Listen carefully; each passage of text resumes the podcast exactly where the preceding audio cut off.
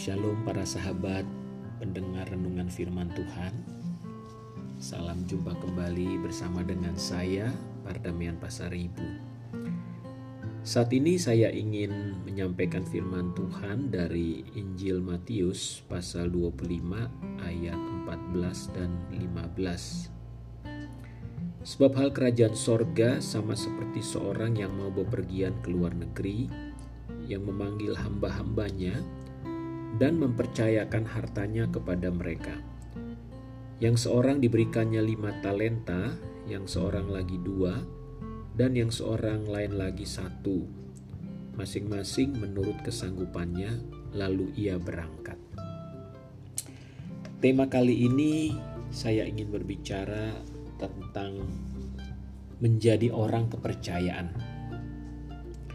Para sahabat sekalian, salah satu kunci utama keberhasilan dalam hidup ini adalah bagaimana kita menjadi orang kepercayaan. Di dalam setiap organisasi atau perkumpulan, apakah itu perusahaan, gereja, paguyuban, bahkan di negara ini pun menjadi orang kepercayaan atau dapat dipercaya adalah hal yang sangat penting. Sebagai contoh, bila Anda adalah seorang pebisnis dan ingin mendapatkan sebuah kontrak atau proyek, maka tentunya diri Anda sebagai seorang pengusaha ataupun perusahaan yang Anda wakili harusnya menjadi perusahaan atau pribadi Anda adalah orang yang dapat dipercaya oleh pemilik proyek. Karena si pemilik proyek tentu hanya bisa memberikan proyeknya kepada perusahaan ataupun kepada orang yang dapat dipercaya yang dianggap dapat berhasil melaksanakan proyek tersebut. Nah, dalam kenyataan kita melihat bahwa tidak banyak orang yang bisa memperoleh kepercayaan dari pimpinannya. Dan untuk mendapatkan kepercayaan memang membutuhkan banyak usaha dan juga konsistensi. Atau dengan kata lain, orang harus menunjukkan uh, sikap perilaku yang konsisten sehingga dia dapat dipercaya. Lalu bila seseorang sudah dipercaya, tugas selanjutnya adalah menjaga kepercayaan tersebut. Karena bila kepercayaan itu tidak dijaga, maka sewaktu-waktu kita pun bisa kehilangan kepercayaan atau orang lain menjadi tidak percaya dengan kita.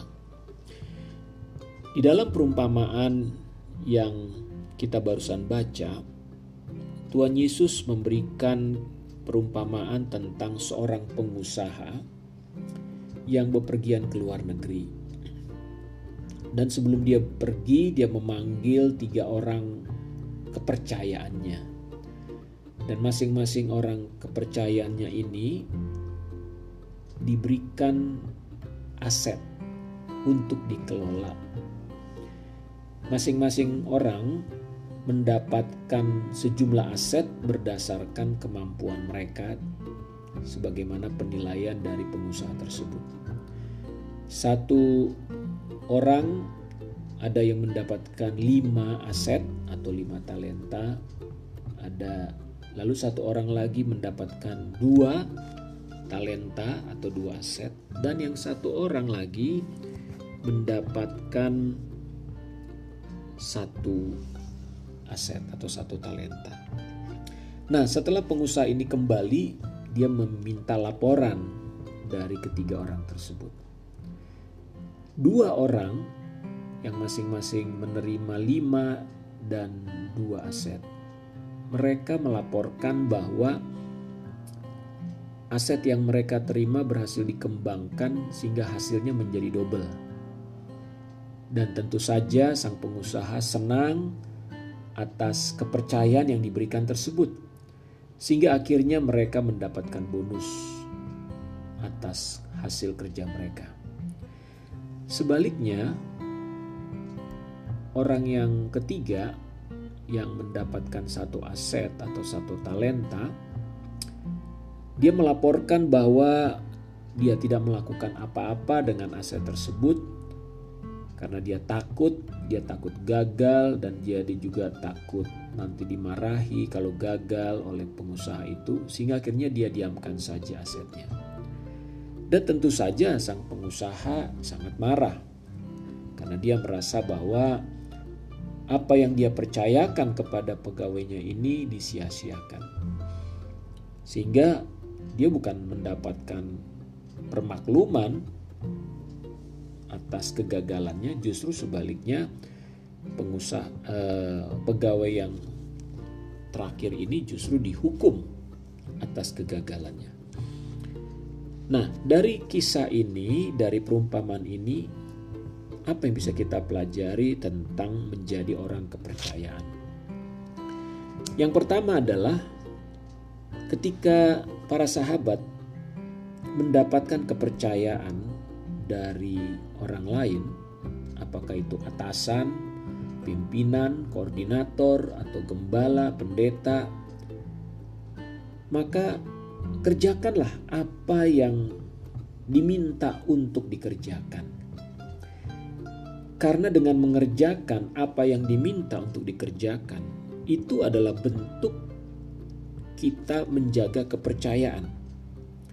Jadi, Jangan mendiamkan apa yang sudah dipercayakan atau hanya sekedar dipikir-pikir, direnung-renungkan atau bahkan disembunyikan dan tidak melakukan apa pun juga. Karena ketika saudara dipercayakan oleh pimpinan saudara, maka artinya pimpinan percaya bahwa Anda mampu melakukannya, Anda bisa melakukannya. Jadi, kerjakan saja apa yang sudah dipercayakan tersebut. Lalu, yang kedua, pelajaran yang kita bisa dapatkan adalah kalau kita mengalami kesulitan atau mengalami hambatan di dalam mengerjakan tugas atau kepercayaan tersebut, maka jangan pernah berhenti dan menyerah untuk gagal. Kenapa? Karena mencari alasan atau pembenaran untuk kegagalan itu bukan sebuah jawaban yang dapat diterima atau dimaklumi oleh pimpinan kita.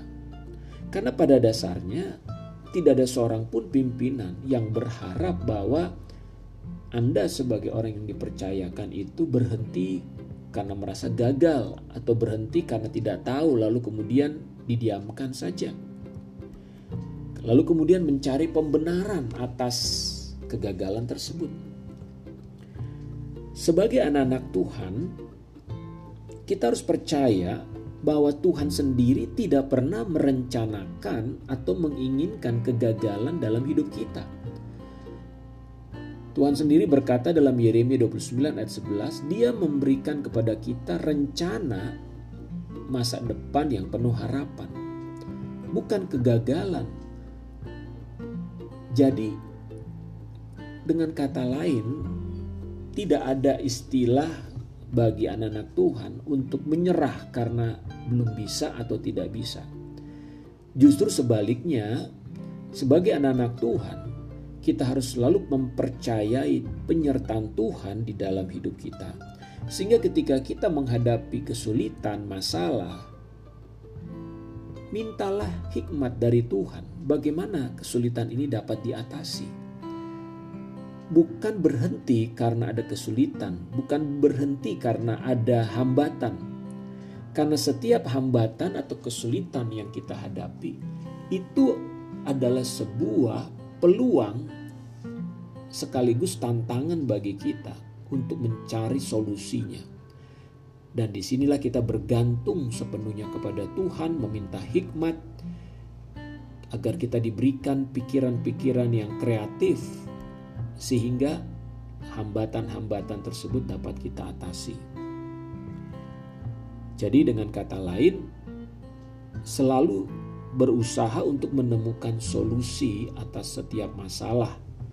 Kenapa? Karena kita harus menjaga kepercayaan yang diberikan kepada kita. Percayalah sebagai anak-anak Tuhan, Tuhan selalu menginginkan kita berhasil. Sehingga dengan demikian nama Tuhan dimuliakan. Kiranya para sahabat terus berla melangkah di dalam situasi sesulit apa pun pada saat ini, hambatan apa pun yang kau hadapi di dalam pekerjaanmu, bisnismu, atau di dalam persoalan-persoalan rumah tanggamu, jangan berhenti, tetapi bergantunglah kepada Tuhan dan dapatkan solusi atas semua situasi yang ada. Tuhan Yesus memberkati, mari kita berdoa. Terima kasih Bapa di sorga, kami bersyukur karena kami mengenal Kristus sebagai Tuhan dan Juru Selamat kami. Tuhan sudah mempercayakan kepada kami banyak hal dalam hidup ini. Ada banyak talenta, ada banyak anugerah kasih karunia yang kami terima. Dan juga melalui anugerah itu pun pimpinan kami mempercayakan kami banyak hal. Pekerjaan, tugas, dan sebagainya di kantor, di gereja, di perkumpulan. Tuhan biarlah kami sebagai anak-anakmu boleh menjadi orang yang dapat dipercaya, menjadi orang kepercayaan, di mana setiap tugas yang diberikan kepada kami dapat kami selesaikan dengan baik. Roh Kudus tolonglah anak-anakmu, para sahabat yang mendengarkan renungan firman Tuhan ini, bangkitkan semangat mereka, pengharapan mereka selalu, bahwa di balik semua kesulitan yang mereka hadapi, sesungguhnya Tuhan sudah menyediakan jalan keluar bagi mereka. Roh Kudus, Engkau adalah roh hikmat, roh penasehat yang senantiasa siap dan mampu untuk memberikan solusi dan jalan keluar atas masalah sesulit apa pun. Terima kasih Bapa di sorga, Engkau berjanji untuk menjadikan setiap kami anak-anakmu sebagai kepala bukan ekor. Dan itu hanya terwujud ketika kami terus menjadi orang-orang yang dapat dipercaya, menjadi orang kepercayaan, yang menjaga kepercayaan yang diberikan kepada kami dengan menyelesaikan semua tugas dengan tuntas. Terima kasih Bapa. Dalam nama Yesus Kristus kami berdoa. Amin. Puji Tuhan para sahabat, Kiranya lewat renungan ini para sahabat boleh diberkati dan terus di dalam mempertahankan kepercayaan yang diberikan Tuhan melalui perusahaan, melalui gereja, melalui organisasi di mana para sahabat berada pada saat ini. Tuhan Yesus memberkati bagikan renungan ini. Shalom.